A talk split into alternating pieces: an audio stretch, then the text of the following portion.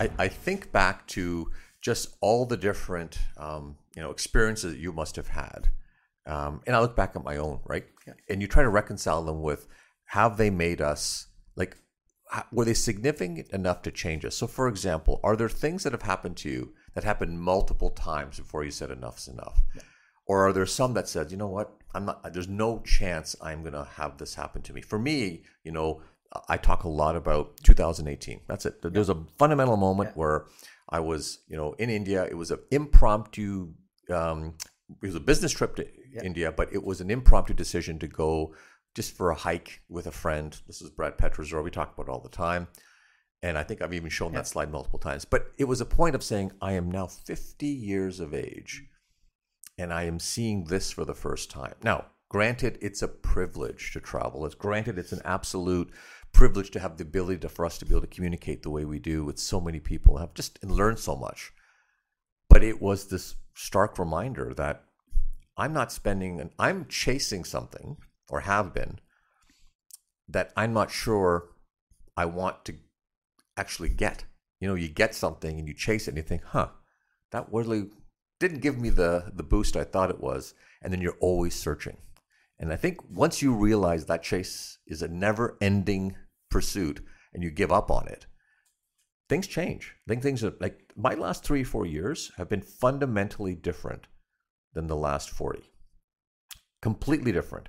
Um, I, I feel I feel much more relaxed about whatever's going to come is going to come. Doesn't mean I'm less focused on trying to you know do the best I can given my whatever my abilities are to work hard and interact with people, but it's a different mindset. I think Mo, I I could not agree more. I think it is you know we have so many parallels in our journeys in a, in a very different way, but but similar in many many Yeah. paths. I feel exactly that. You know, there there was a time where I felt like I was it was a race.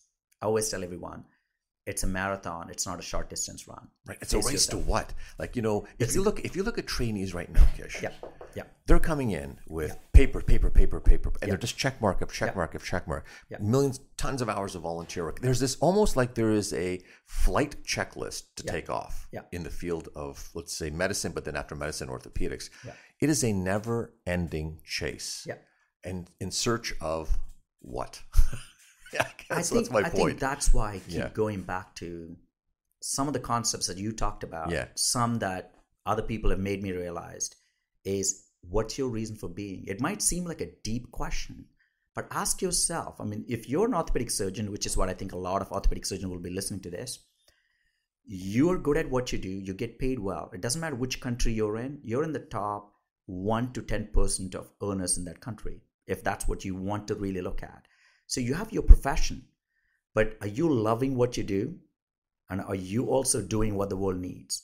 If you don't reflect for you, and in that case, you know, your art thing that you're talking about, 80 20 rule, yeah. how yeah. many people are exploring if what you love is actually doing pottery or writing poetry or doing art or being outdoors whatever? travel connecting with people Yeah. what the world needs is actually you know contributing to your church in your children's school or something else go do that because end of the day life is too short not to do what you love and what the world needs if you are drawn to it.